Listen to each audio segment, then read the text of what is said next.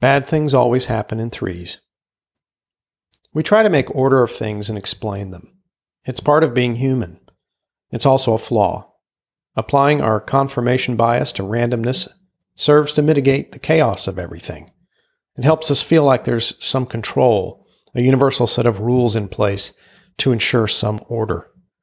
But it also distorts reality and can lead to paralysis.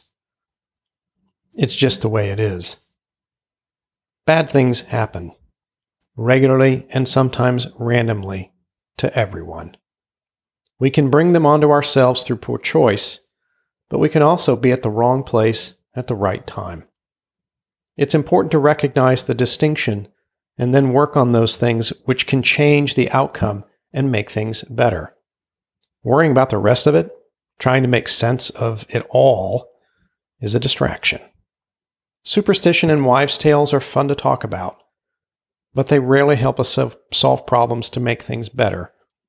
Work hard, extra hard even, on explaining the things which can be explained, but recognize some things simply happen, and not always in threes. Thank you.